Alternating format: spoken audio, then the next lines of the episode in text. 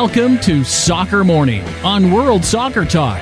Here's your host, Jason Davis. Here we go, Soccer Morning on a Tuesday. Thank you very much for joining us here on WorldSoccerTalk.com. Excited to have you today. Big day, big show. Lots to talk about, whether it's the continued discussion of the state of the U.S. men's national team, some news about where they'll play a home qualifier. We've got Mexico in the news, clearly.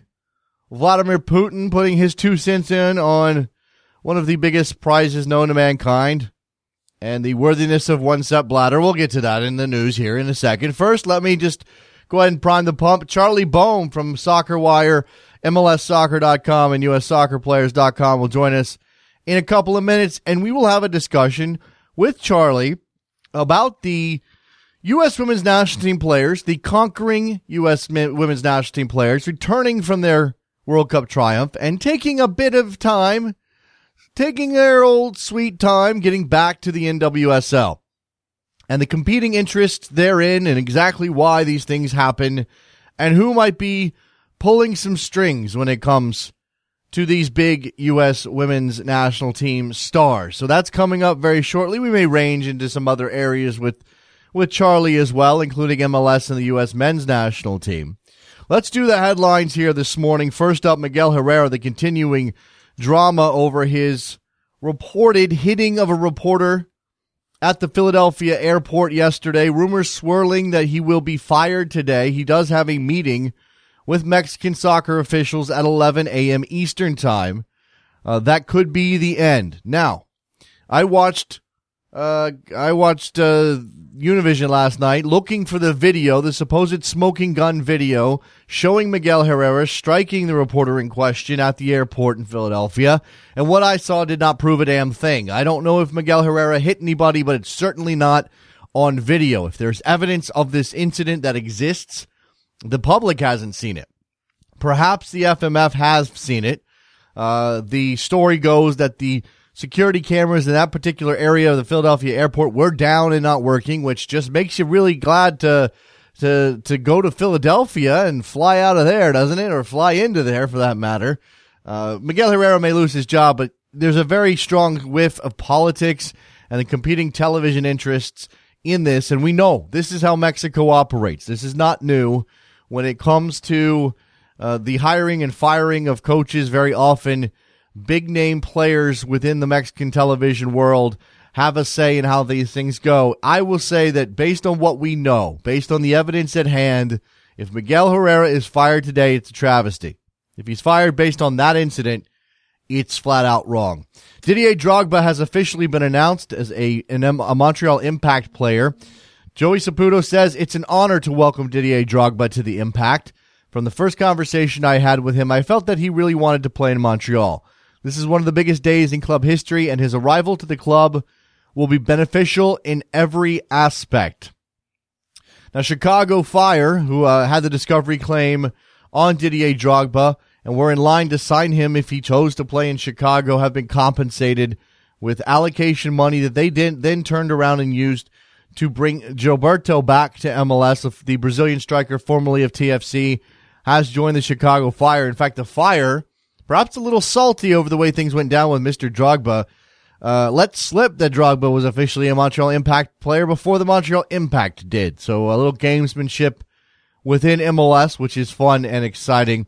Michel Platini is expected to announce his candidacy for the FIFA presidency in the next few days. A source close to the former French international told Reuters on Tuesday. Platini is 60 years old. He has been UEFA president since 2007 and is widely expected to throw his hat into the ring to succeed Sepp Blatter, who, of course, will be replaced as FIFA president early next year. February 26th is when the special elective Congress will be held in Zurich. Now, Platini is such a shoo-in that he is the far and away odds-on favorite with the bookies. He is not necessarily a reform candidate. He is certainly a man who is notorious for having backed the Qatari World Cup bid and the close ties between the Qataris and French football officials and French government officials. have been noted in regards to Platini and his leadership, both of UEFA and his potential leadership of FIFA. U.S. Soccer has announced that there will be a World Cup qualifier played in St. Louis at St. Louis's Busch Stadium, that is home of the St. Louis Cardinals. Yes, that's a baseball stadium. This game will take place on November 13th of this year. It'll feature the United States versus the winner of the St. Vincent and Grenadines and Aruba match, which is a third-round CONCACAF qualifying matchup pitting two of the lower-ranked sides in the region. Tickets go on sale August 5th at 10 a.m. Central Time. St. Louis fans and people going to that game can get them at USSoccer.com.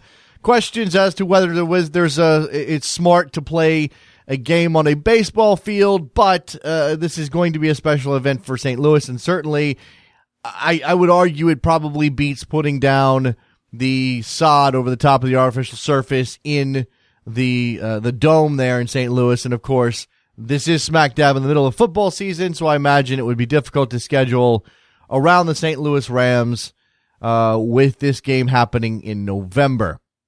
Russian President Vladimir Putin, because we know that we need his take on this very issue, has said that Sepp Blatter should be given the Nobel Prize.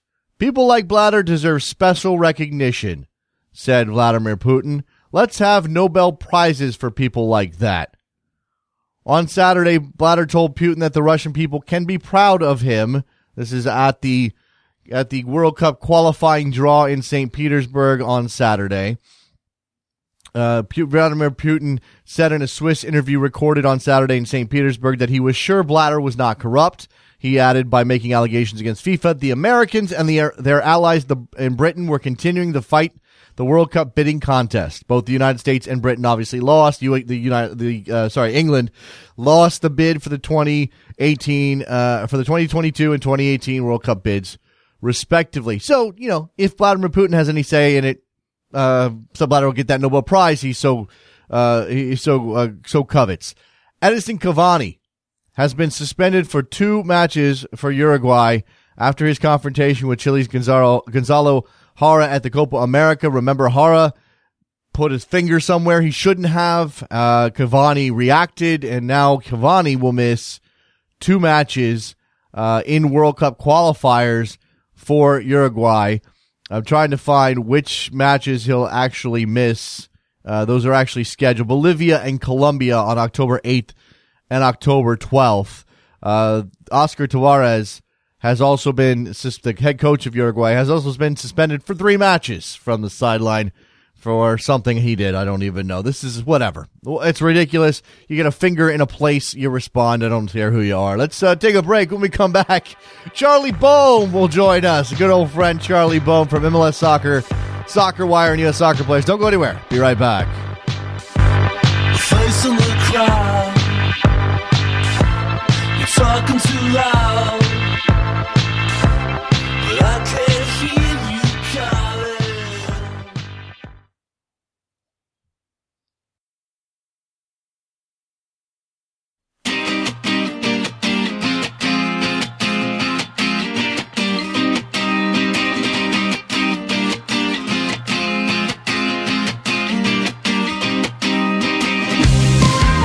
Welcome back to Soccer Morning on World Soccer Talk with Jason Davis. We are back. We are live. We are Tuesday. Well, we're not Tuesday. Today is Tuesday. Let's have a discussion about the U.S. women's national team, those players who lifted a World Cup in Canada, and the protracted story that is their return to the NWSL with Charlie Boehm from SoccerWire, which is where the piece in question is posted. He also writes at MLSSoccer.com. USSoccerPlayers.com, and I'm sure many other places. He is at CBOEHM on Twitter. Charlie, how are you this morning? Doing great. Glad to be here with you, Jason. It's good to have you. Okay, so the headline to your piece over at SoccerWire, which people absolutely 100% have to read, is what's taken the U.S. women's national team so long to return to NWSL action? And I think it's a question a lot of people have been asking,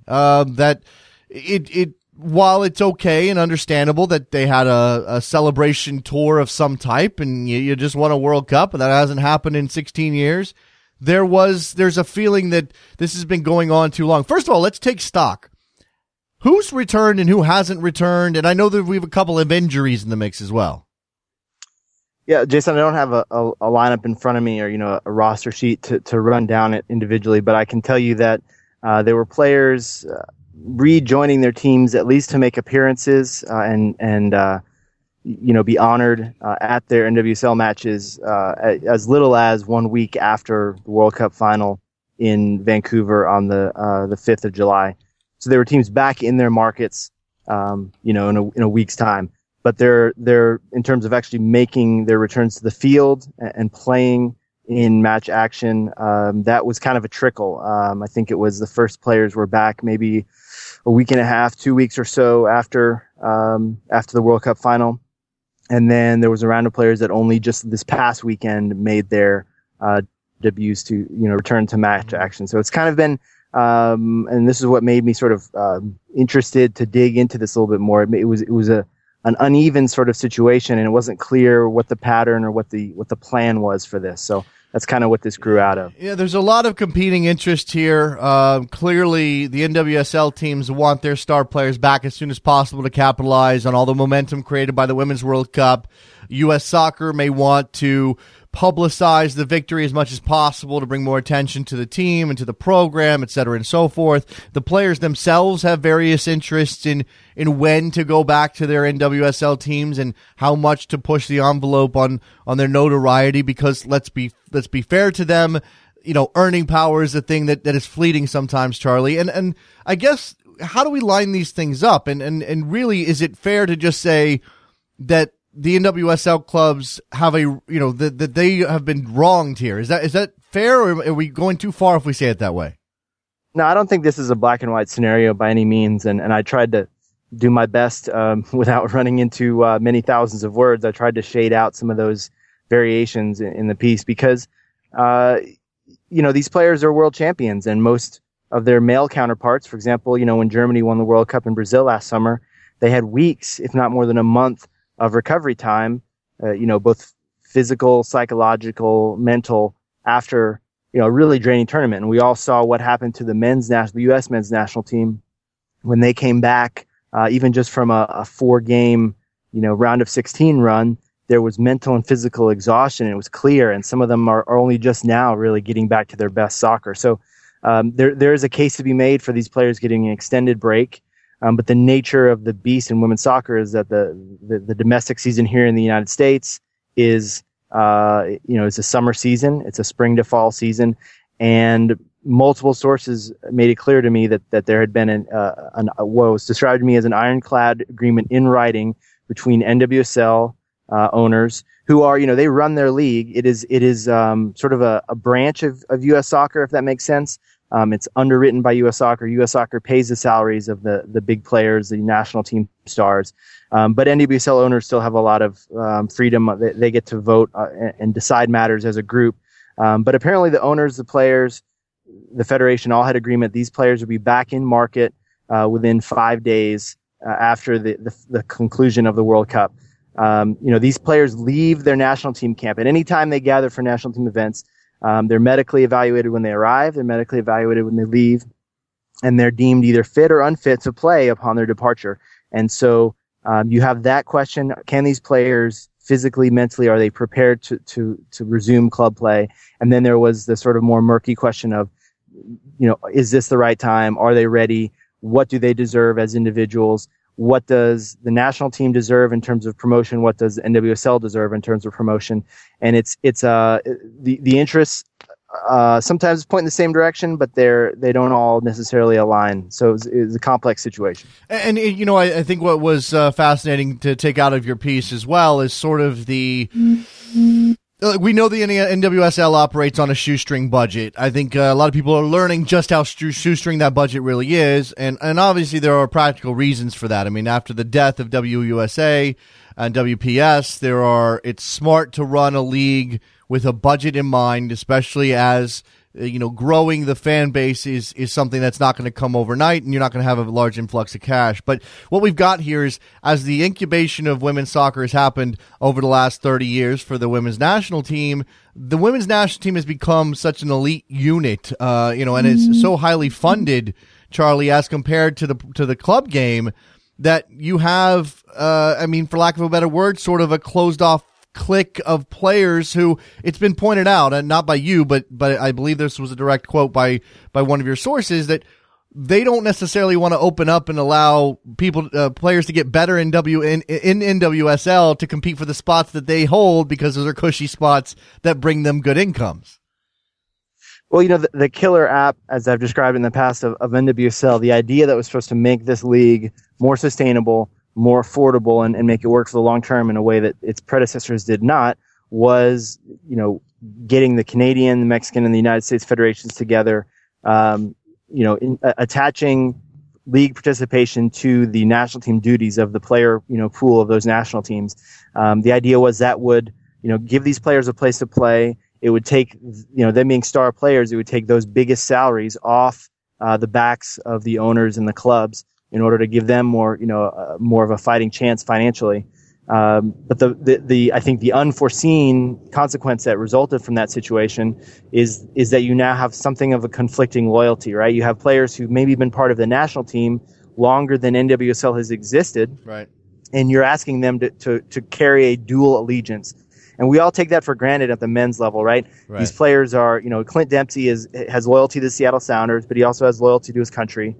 And there's certainly complications in terms of the, you know, those interests aligning. But for the most part, we know he's going to do everything he can for his country, but then he goes home to the club that pays him, that employs him year round. In the women's game, it's a different matter, especially with the women's national team, where those players are full-time employees of the federation, and thus they are, you know, if they feel that their spot has been earned already, they may not necessarily be as inclined to go out and have to prove that every day in a much more bare bones environment at the NWSL level. You know, I mean, as I detailed in the piece, the experience these players have is so different on national team duty than it is on NWSL duty.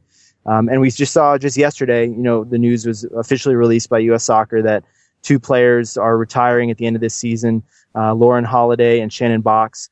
They're both going to spend time with the Victory Tour, but one is going to finish out her season with FCKC, and Lauren Holiday says she's motivated to win a second straight NWSL title with her club, whereas Shannon Box, who spent really more time with the national team than with her club because of injuries and a variety of other factors, is not going to return to the Chicago Red Stars. So it's a tough situation. I don't necessarily blame players for feeling allegiance to their national team over their club.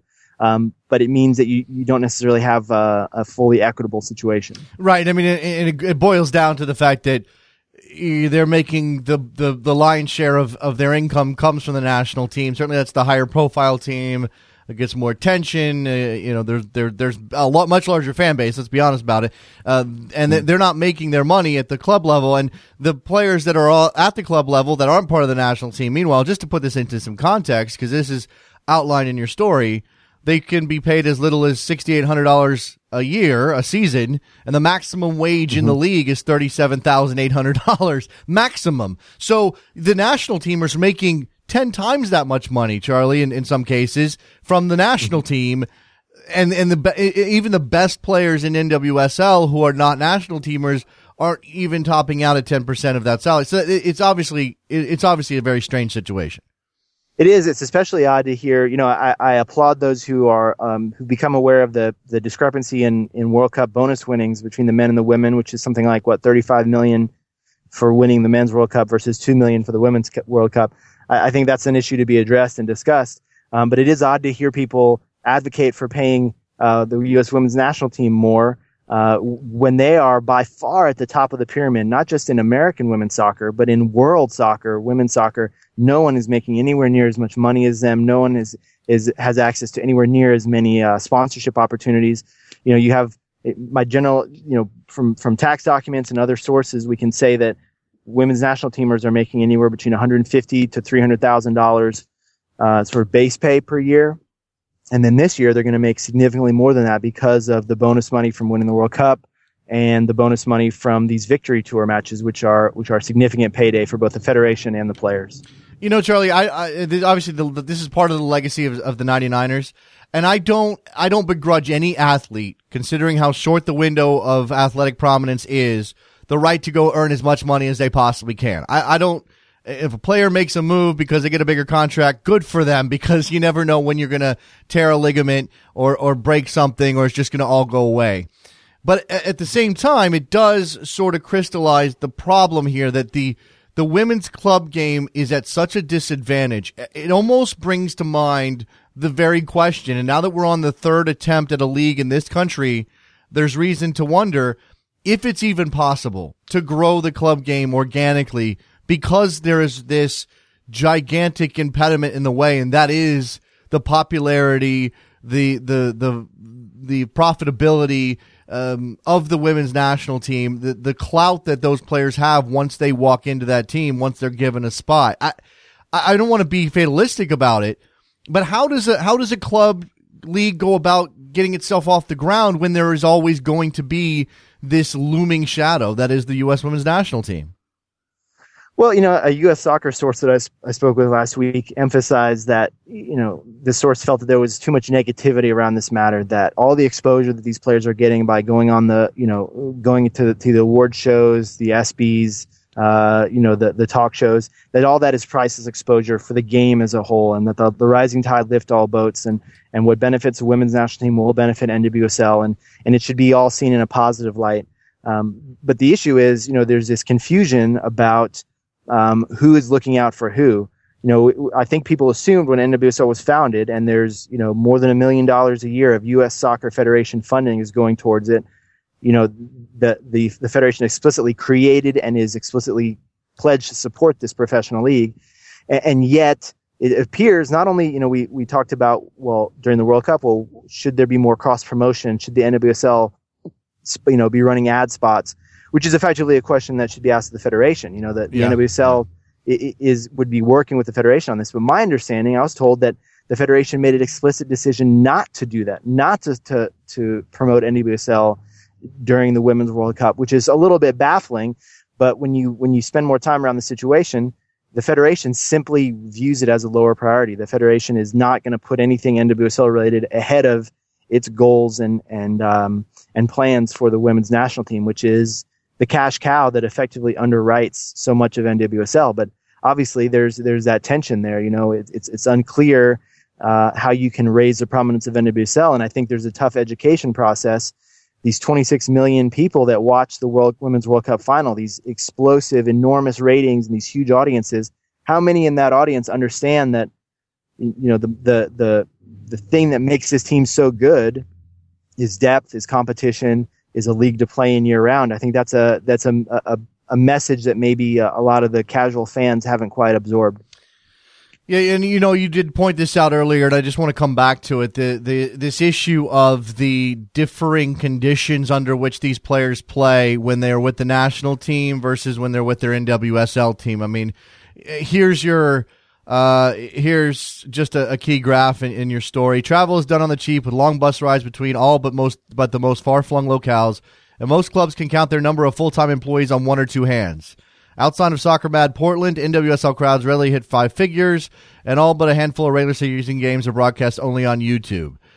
For star players, it's often a jarring step down, even from their experiences at major NCAA college programs. So you're essentially, you know, this is not necessarily a criticism on the NWSL, which is trying to grow, and this is not for lack of trying.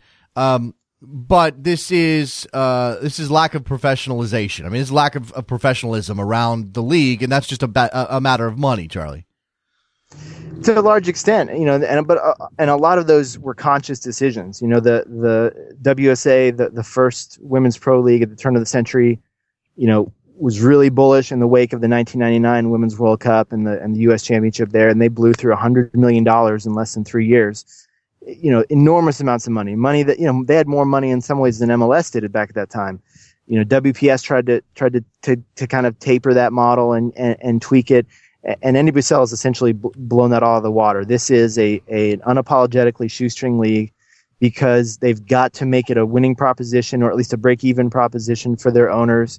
They've got to limit the spending on player salaries, which was the biggest, cost, I think, in those first two leagues. So that means that players aren't paid what they're worth. I think they would say that, and I think most executives in the league would acknowledge that too. But it's all about trying to find a way forward that's sustainable. And so there's, I know in the case of the local team here, the Washington Spirit, they'd done all the modeling coming into the birth of the league. They felt like if they got 300, I think it was either 3,500 to 5,000 a night for their home games, that was going to get them to a break-even level, or at least a sustainable loss. And I think people need to have some understanding for the day-to-day grind that these clubs are going through. I mean, MLS is still figuring out how to make money, much less significant amounts of it across the board. And NWSL's in the same boat. The Portland Thorns made money. There's other clubs that are losing a significant amount of money. So it's easy to spend other people's money in principle, but for the time being, this is what they've got. This is what they've got to work with. Maybe down the road when they grow past the 9 teams they're at now, maybe more MLS teams buy in. There's a few soccer-specific stadium projects around the country that are pending that would make a great home for an NWSL team down the line. So, again, maybe there's an economy of scale here. But it has to be said, even given all those financial limitations, many would argue it's still the top quality pro league, and it's arguable, but it's one of the top quality pro leagues in the world, even on those meager resources. Well, that says something about the state of the women's game at the club level, doesn't it? There's no other nation can match the depth and the strength of the player pool here in the United States. And then over on top of that, because of the contrasting season schedules, you can draw a lot of world stars over from Europe or from Japan. In some cases, there's still an attractiveness to coming to play in the States in the off season. So. There's women that are effectively between loan deals and playing in different countries. They're playing almost year round. One, so they can stay sharp, and two, so they can continue to make money year round. And I think that experience, there's a lot to be said for that. And those women deserve a lot of credit for doing that. So I think the NWSL, the quality of play, I think it's going to continue to grow. It's maybe not quite what people are accustomed to have watched in the last month or so here with the Women's World Cup. But if you invest a little bit, you can get a lot out of this league in terms of watching it, paying attention. There's some very interesting storylines and that sort of thing. So, it's just a question, I think, of giving this baby time to grow. Sure. Time is always the key factor here. Just making sure these clubs exist. I've been preaching that with MLS for a very long time, or any club, any professional club in the United States, men's, women, whatever level. Just keep existing somehow, whatever you need to do to keep those fans engaged and to keep that fan base growing. Charlie, one factor we really haven't talked about in the delayed return of some of these players to their team is sort of the agent angle. I mean, you mentioned this. How large of a role do agents play in how the big name stars from the U.S. Women's National Team go about their business month to month, week to week? That's significant, for the players that are considered, major figures, that are marketable figures, that have personas that transcend the game. Their agents and agencies, in a lot of cases here, are full service outlets. They're going to help you with your social media. They're not just going to negotiate your contract. They're going to build your personal brand. They're going to help you ink sponsorship deals. They're going to help you connect with your fans better. So it's sort of a full stop, a one-stop shop, I should say. There's a lot of value that comes from that. The issue is, there's only, because of the salaries are smaller, there's a lot of agents who are working for free in this business, and I give them a lot of credit, who are working for very small amounts, whose women's soccer branch is maybe built off of more profitable representation of other sports and other, that being said, these agents are looking out for their players, and these players are doing the same in a lot of cases. I think, and I won't speak for any of them, but I think that a lot of these players feel like this is a very rare moment they have, a very rare window in the sun, and not just the soccer media's attention, but in the mainstream spotlight. And so they're determined to max it out. And you have to give them credit. I mean, there's when even players who aren't necessarily established stars or established starters are inking big sponsorship deals. There's money to be made there. There's exposure to be gained. I think where it got complicated or messy was, despite the fact that the federation and the clubs of NWSL thought they had an agreement. Things got a little messy. Players, it was a question literally of, is this player going to get on this plane to be at this time in that week or two after the Women's World Cup final? And that was where, you know, it ended up sort of the egg flew on NWSL's face and the federation's face. But in a sense, you know, and I think the federation probably looked worse because, okay, where are your players? Are they reporting, you know, where they're supposed to be? They're at your event, are they at their NWSL event, and so forth. But my understanding is, and, you know, even guys like major figures like Darren Ravel were ripping NWSL clubs for maybe not always making it super clear what women's World Cup stars were going to be where and were they going to be on the field. But in a lot of cases, they didn't know. They'd entered that period thinking they had an agreement with the players and the federation. The federation thought they had that sorted out. They thought that their players would be responsive to the agreement they had made, and it wasn't always the case. Sure, and just again, just goes to show you that the clubs have limited influence. They're not equal partners in all of this. I mean, the federation might not knowing is an indication of something too, but clearly, if the clubs were as influential as the men's clubs are in the careers of their players, and certainly they're paying the salaries in those cases. The most of the money those players make comes from their clubs. Then they're going to know, or they're going to be players in this. They're going to be demanding things. They're going to be in communication. That's not necessarily the case here. A couple of things, Charlie. And by the way, Darren Ravel, I know some people don't like him too much. He made good points in these tweets that Charlie embedded in the story at SoccerWire. Carly Lloyd was traded from the Western New York Flash to the Houston Dash last year. She's obviously the big name star in terms of her play coming out of the World Cup, scoring the hat trick in the final. She scored on the weekend against the Flash. This is a little mini controversy. Is this ultimately good for NWSL, or is this the kind of thing they need to avoid right now? Well, I think this is a question we debate on the men's side as well, especially in the MLS context, right? Everybody wants to have press, but then they typically want to only get good press, and they lash out against bad press. But to me, if Darren Ravel is talking about you, even if you don't agree with what he says, or if you don't feel he's being fair, you grab what you can, and you use that to sort of wrench your way into the debate, into the wider spotlight. Mm-hmm. And I think in the case of Carly Lloyd, absolutely. I mean, this is the timing here is kind of fortuitous in the sense, for us at least, for the popcorn eating masses, because she's maybe at her career's peak right now. She's playing excellently. She's recognized right now as the top player in the world. She's a World Cup match winner. And she happens to run into the team that she felt did her wrong in the offseason. And as I tweeted afterwards, you know, for her to go public, it's a little bit late now. It's you know, months and months after the deal was made. But she was fuming for weeks and weeks after that deal was made. In fact, I was told that she was threatening retirement. That's how angry she was about the trade to Houston. You know, because it took her away from her personal trainer, her coach, James Galanis. She took her away from her roots. You know, she's a lot farther from her New Jersey home now. You know, and all those things are things that every player has to contend with. You know, if you're traded, if you have to make a move for career reasons. In her case, she's run into this team. It's given her convenient motivation to continue playing at a high level. And I think it's great for the league. And if players want to continue to talk that way and be that outspoken in the press, go for it. You know, just recognize we're probably going to be waiting for you to raise your game on the field as well as in front of the microphones. All right, last thing here, Charlie, something of a philosophical question for NWSL, but also obviously a practical marketing issue. How difficult is it for that league to develop stars that don't play for the U.S. women's national team? Well, we have to point out there's already a couple successes, even with a very established women's national team group coming into this World Cup cycle. Several of the most important players probably wouldn't be on that team if it wasn't for NWSL. I mean, Julie Johnson was on the outs. She wasn't even named to the CONCACAF World Cup qualifying roster last year.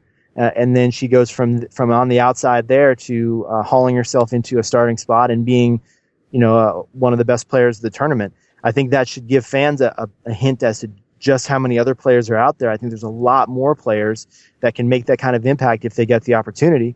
But you know, she owes her chance in large part to playing well on a week in, week out basis with the Chicago Red Stars. You know, Ashlyn Harris got the 1A crowded competition for the backup spot behind Hope Solo, in large part because she was one of the NWSL's best goalkeepers. So I think there's a lot more players out there that can make that sort of impression. And I think, I mean, personally, I would argue that there are more that could have wrenched their way onto the World Cup roster if there had been a little bit more openness on the part of Jill Ellis, to call those players in. But, let's hope that Ellis turns the page at some point. It may not come between now and the Olympics next summer. She may stick with her incumbent roster for the next year, but at some point, sooner or later, there's going to be turning of the page, and there's going to be NWSL standouts who are going to get the chance to shine for their country. And I think people will be surprised at how high the level remains. All right, Charlie Boehm, MLSSoccer.com, SoccerWire.com. Go find this story about the return of the U.S. women to the NWSL at SoccerWire.com. He also writes with me at USSoccerPlayers.com. Charlie, before I let you go, last question here is, do you know where Preki is? Where's Preki? I put in a few inquiries because I'm curious, because he's one of my favorite characters in the American game. I don't. It's very unclear what's happened with Preki. It's a whole different dogfight over there in England. I'm so worried. But my guess is if things didn't work out the way he expected them to in England, he is he's back in his Chicago, where he had lived before taking the Sacramento job, which is where he'd made his home after leaving Toronto. So that would be my guess. Right. Charlie, I don't have confirmation. I just hope that somebody didn't make Preki a promise and then renege on that promise, because I don't know that that's something you want to do to Preki. That's all I'm saying. Preki's a no-nonsense guy, and I don't think it'll be too long before he works again. But then again, he had to wait a shamefully long time to get his gig in Sacramento. He did. So we shall see. Yep, let's see if MLS team brings him back. Yeah, as you mentioned, maybe Chicago. Charlie Boehm joining us on Soccer Morning. Charlie, thank you very much for your time. You can continue your drive now. I appreciate it. My pleasure, Jason. There goes Charlie. Good stuff from him. When we come back, the phone lines will be open. You can answer for me, where is Preki? We'll talk about MLS, U.S. Women's National Team, all of those things. Soccer Morning, WorldSoccerTalk.com.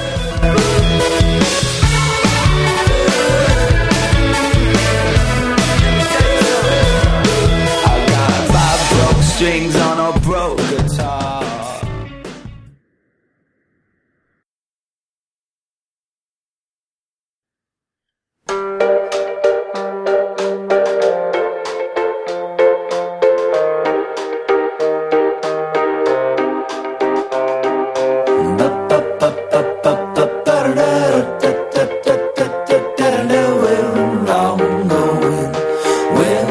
Welcome back to Soccer Morning on World Soccer Talk with Jason Davis. Here we are back on a Tuesday edition of Soccer Morning right here on WorldSoccerTalk.com. Thank you very much for listening, for joining in. Phone lines are open, 646-832-3909. We are also on Twitter at Soccer Morning and at DavisJSN. I am happy to take your comments and criticisms for the most part, as long as you don't throw name calling into the mix. I mean, come on, really?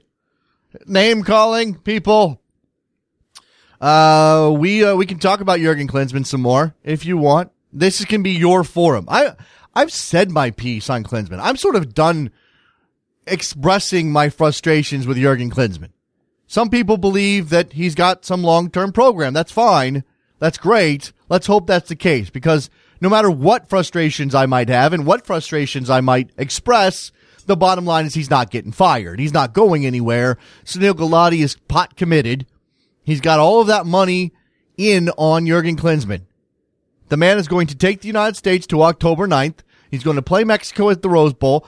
The chips will fall where they may, and we'll see what happens after that for this team. But it will ultimately be Jurgen Klinsmann's team. Maybe what we should be focusing on, since Jurgen Klinsmann is unlikely to go anywhere, is just figuring out whether or not the pressure he is under is enough. Because that's what he talks about all the time, right? I feel like I'm answering the bell, and everybody else who is levying some criticism on Jurgen Klinsmann is just answering the bell that he has himself rung. The bell that is, bring pressure to this soccer environment, because America is too low key. We're all too laid back. We don't care enough. We don't put enough pressure on our players, and we don't put enough pressure on our coaches. Let's turn up the heat a little bit. Let's ratchet it up. Let's put some pressure. It does appear that Michel Platini has officially announced his candidacy to take over for Sepp Blatter next February in that special FIFA election. Whoop-de-doop-de-doo. If you're on board with the Platini train, I don't know what to tell you. It's not going to be any different than what we saw out of Blatter, at least in terms of the aimless, directionless leadership. Certainly he's going to bow and kowtow to some of the bigger money pressures within the game. He's proven that as UEFA president. He's a man with some interesting ideas that don't always work out the way that he claims they will. He's got he dramatically increased the number of teams taking part in UEFA's European Championships, which has probably lowered the quality of the soccer overall. He has instituted financial fair play, which is proven to be something of a red herring that is more likely than not going to entrench the big money clubs, the established big money clubs, at the expense of new money clubs who want to put whose owners want to put money into their teams to improve their chances of competing on a high level. I mean, that seems to be where Michel Platini falls in the political spectrum that is FIFA. Ultimately, he is a creature of all of those big money interests. Am I wrong about this one? Does anybody think that Platini is an actual reformer?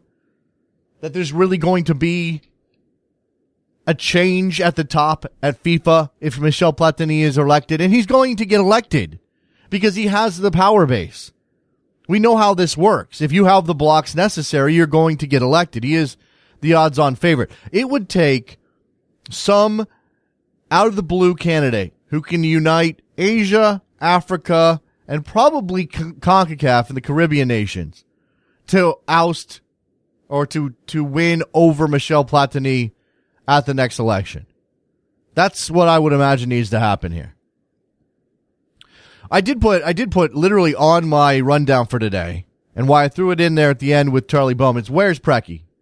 Hashtag where's Preki? I need to know where he is, because I'm sort of worried that somebody lied to Preki, which I think is bad for the person who lied to Preki. And I'm also concerned about, the guy is a good coach, and he was doing good things at Sacramento Republic, and there was a very good chance that if that team got their opportunity to move up to MLS, and let's be fair about it, if it was all about earning it, they would have already been there. If and when that happens, then we would have had Preki back in MLS. He would have had an opportunity to coach in the highest level in this country again. This is a guy who did good things at Chivas USA when nobody else was. Bob Bradley, Preki. That's the list. That's the whole list. He went to Toronto, was operating under a very difficult set of circumstances with leadership and management that did not know what they were doing. And I thought he acquitted himself relatively well. I think people who paid attention to those Toronto FC teams under Preki will tell you they were some of the better teams they've had in their history. And remember, this is a team that's never made the playoffs since entering the league in 2007. So it would be nice to know where Preki is. Let's go to Ray in Milwaukee. What's up, Ray? Hey, Jason. How are you? I'd just like to ask you, how did you feel about the coverage that Fox provided for the Gold Cup? For the Gold Cup. I didn't have any issues. I mean, I'm sort of easily satisfied. Put the games on. There were a couple of times when we had some shots that were kind of ridiculous. We had a solo shot. I vaguely remember a solo shot of somebody for like an extended period of time while the game was actually happening. That bothered me a bit. I had a couple of missteps from some announcers. I think John Strong actually had a couple of mistakes in there that I wouldn't normally expect him to make. I'm not sure that's his fault or somebody else's fault. So there were some issues, but nothing that really raises to the level of a problem for me, Ray. Well, I would just like to say that it was a little too much flipping from back and forth. It wasn't constantly on one network at set times, even though there was kind of set time set up. And a lot of people don't have Fox Sports too. So the availability of some of these games. Yeah, that's not something I had to deal with, Ray, but I absolutely understand anybody who had an issue with the availability of Fox Sports 2 and being able to access all of these games. And we already know that the Bundesliga fans are up in arms over the likelihood that those games are going to be on Fox Sports 2 and Fox Soccer Plus, which is a thing people don't want to pay for anymore. I mean, we're at a point now in the development of soccer on television that the notion of paying for a dedicated channel that is just soccer and having to pay what? How much is Fox Soccer Plus, Trevor? Is it like $10 a month? If it's something like, I mean, people just don't want to pay that. We pay $10 a month for HBO Go, and that's everything. All right, I gotta go. Have a good one. All right, Ray's gotta go. Ray's gotta run. Something big happened. Something big is going on with Ray. All right, 646-832-3909. Trevor says he doesn't know how much it costs because he gets you get Fox Soccer Plus for free. I get FS2. I get FS2 in HD. I have Fox Sports 1 and Fox Sports 2 in HD. I do not have Fox Soccer Plus because I'm not paying for Fox Soccer Plus. I don't feel that's necessary. Now I have paid for various streaming options in the past. For Copa America, I paid for a streaming option. I felt okay about that. Copa America isn't necessarily something I would automatically expect to be on American television. Although, I mean, it should be. Let's be honest about that. It should be on American television in HD for me to watch. And everybody else, for that matter. Why is Copa America not free for me? Not free, but part of my cable package. Why is that not a thing? You know, and sometimes you don't even realize what channels you have until you have them. And I don't know. I'm actually in a position now where I'm pretty much have everything DirecTV has to offer, and I'm not paying the bill. So I can't really comment on this situation too much. I feel like I'm overstepping if I get kind of weird about the TV channels and what's available, considering I'm not paying the bill. 646-832-3909. Call me up. Tell me, where's Preki? Tell me what you think about this story we talked about with Charlie Boehm and the U.S. women. It's a very interesting dynamic because it's essentially the men's game flipped on its head. In the men's game, the clubs have all the power. The clubs are suing national federations over injuries to players. They're suing FIFA. They're demanding compensation when these players go away. And everything flows from the club side. The international game is important. The World Cup is the biggest event. But you always get the sense that the real power lies with the clubs. Because why? Because they pay the salaries of the players. The money that Cristiano Ronaldo and Lionel Messi make is not driven from their national team. It's driven from their clubs. So we are headed into a future where a lot of people will tell you, it seems, and maybe not now, maybe not 10 years from now, maybe not 20 years from now, but at some point in the future, it seems likely that the international game may either go away or be replaced by something else, or we'll have some sort of consolidation of the club game, and it will force the international game to respond in some way. Well, something will happen. Some dynamic change will happen, and the international game will suffer. And there's a lot of people who will tell you in the modern world that the international game is not nearly the quality of the club game, certainly at the top level, UEFA Champions League and the like. The quality of soccer being played by Barcelona, Real Madrid, Manchester United, Bayern Munich, PSG, Juventus is well far and above anything being played by Argentina, Germany, Brazil, etc., etc. That may not always be true, but there is that general sense. And there's certainly a lot of people now who are club over country. They bemoan the break. I mean, except for the World Cup, they really don't like the fact that we get a bunch of international games that stop the club game during the season.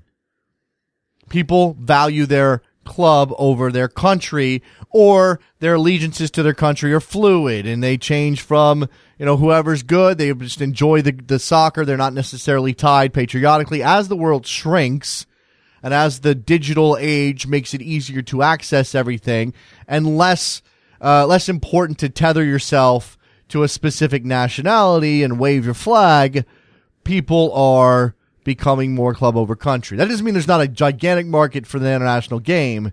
It just means that there is a shift happening. And on the women's side, it's the complete opposite. There is no developed women's game. Those clubs don't have any power. Everything flows from the international side. These are stars made because of what they do at the World Cup and at the Olympics.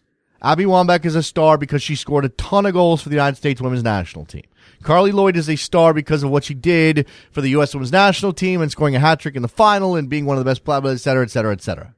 Alex Morgan is a star for various reasons, including, but not limited to, her play for the U.S. Women's National Team. That's what gives her the platform to be the celebrity that she is, because she is an amazing player, and she does it while wearing the colors of the U.S. Women's National Team. And I think it's a very interesting juxtaposition. Not that I can even draw any conclusions out of it, but you can see that when the international game is prioritized over the club game, or has so much more influence, or is so much more important than the club game, it slows the growth of that club game. And the United States may want, the U.S. Soccer Federation and Mexico and Canada to a certain extent, may want a professional women's soccer league to succeed in this country, but they're not going to promote that league and increase its influence at the expense of their national teams.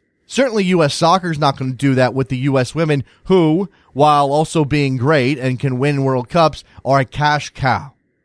The U.S. women are going to go on this victory tour across the country. International game, international game, international game, in the middle of the NWSL playoffs this year. And they're going to do that because that's more important. Friendlies in full house stadiums, making money for the federation, making money for the players, increasing their star power, getting them on television. That's all way more important than playing a weekend game in front of 6,500 at Sky Blue FC, or the 8 to 10 or however many thousand big crowd they get for the Houston Dash, or even the Portland Thorns, who get great crowds. The national team is so much more important that those club teams then suffer, and they don't have the money to compete, and they don't pay the salaries of the big name players. So they will always lose out. It's just a very interesting situation. 646-832-3909. If you guys don't call in, we end the show. That's how that works. Where is Preki? Hit me up on Twitter. I want to know. Where is Preki? Lots of comments on Jurgen Klinsmann. I've been called... it's been said that my comments on him are comical. Perhaps you should consider development of young players more vital when World Cup is 3 years away. Again, I have a problem with prioritizing the World Cup over everything, as if the Confederations tournament, the Confederation Cup, or hell, Gold Cup, your own Confederation tournament's not supposed to matter somehow. You should be able to do both. Not sure why Klinsmann can't. Let's see.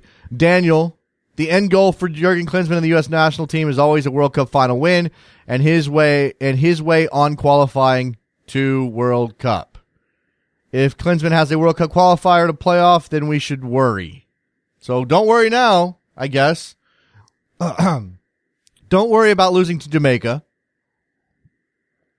Don't worry about the finish in this Gold Cup. Don't worry about the lackluster play through the group stages.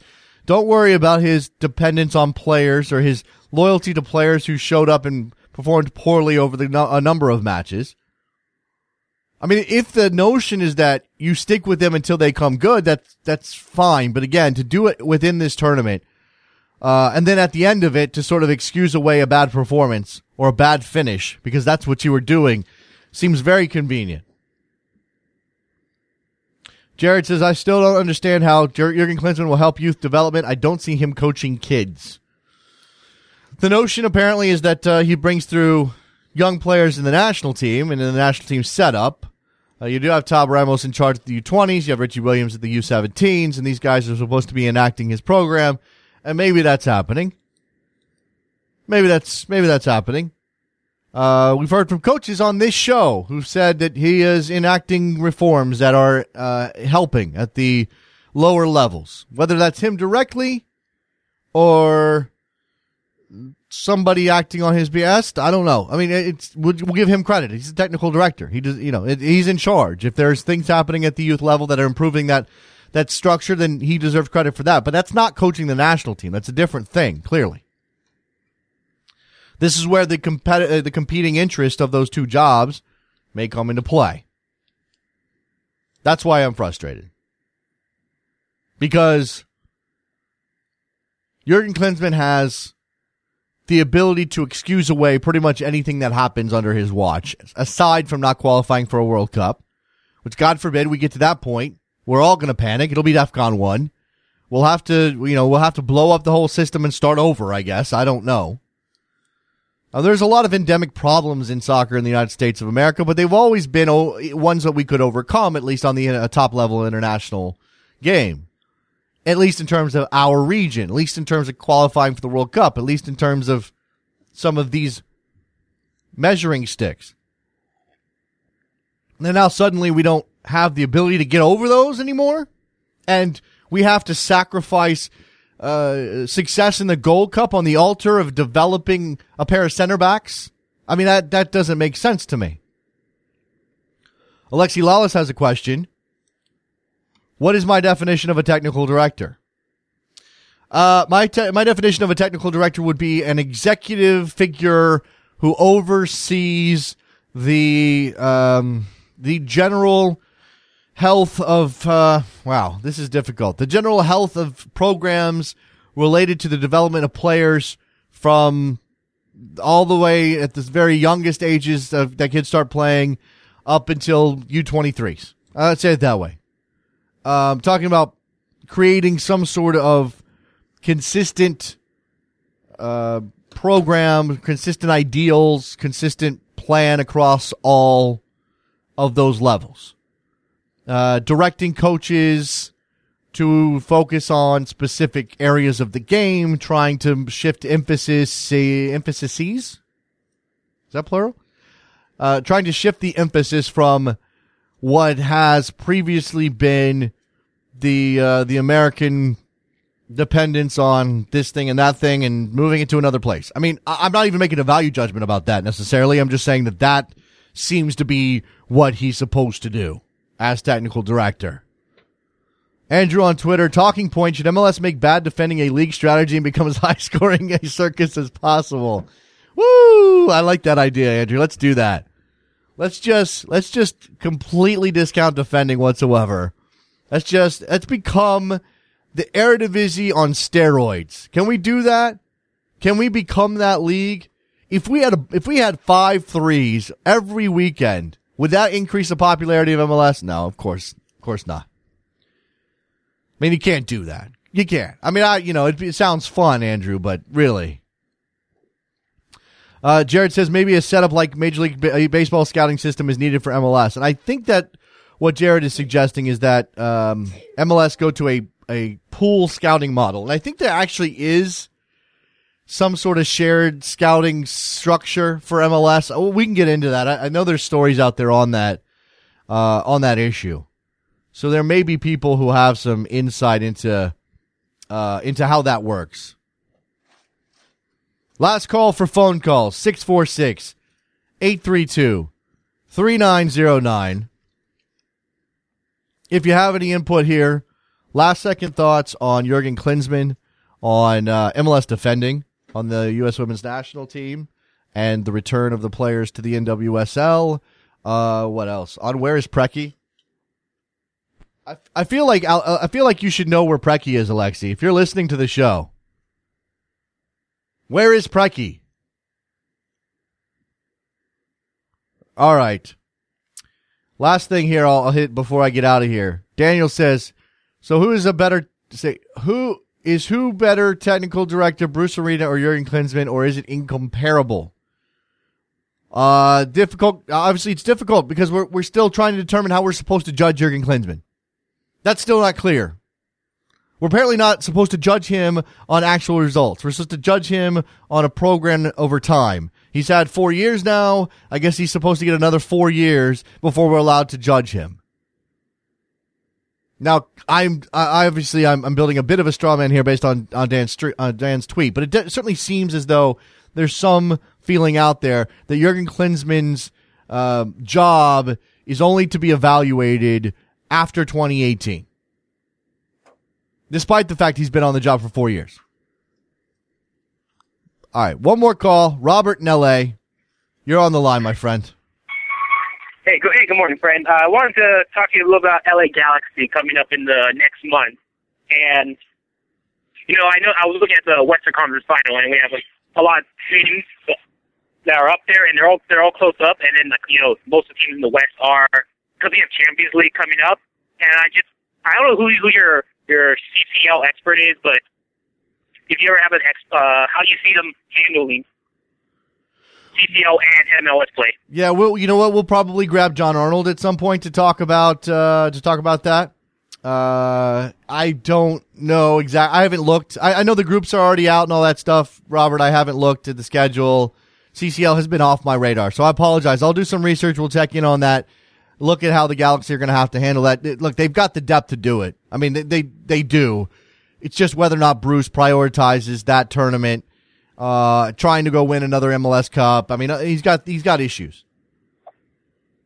Yeah, I was looking at it, and we have, like, our first two home games are at home before we have to go away to Guatemala, and but in between we have, like, you know, Seattle and RSL and Vancouver, and they also have CCL, so it's going to be very interesting and those teams have to go against each other, especially in the month of August. So it's going to be very, and I see, like, you know, them prioritizing and then, like, you know, other teams moving up. Like, I don't know. I don't know if Dallas is going to be able to capitalize and run away with the West. You don't know if they are? Is that what you said?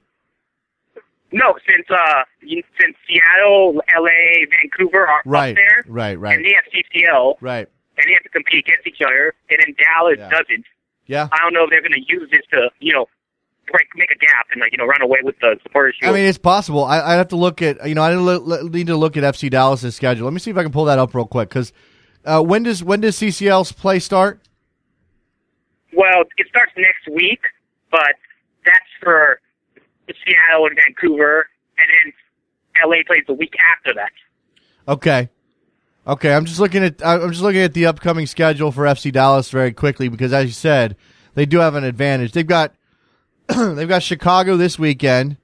Then they're actually off for a week, and they come back. They host LA, Vancouver and Real Salt Lake to close out August, and then Columbus away, New York City at home. This is actually pretty cushy for them in a lot of ways, and they can take points off of Vancouver and LA in that stretch. Yeah, I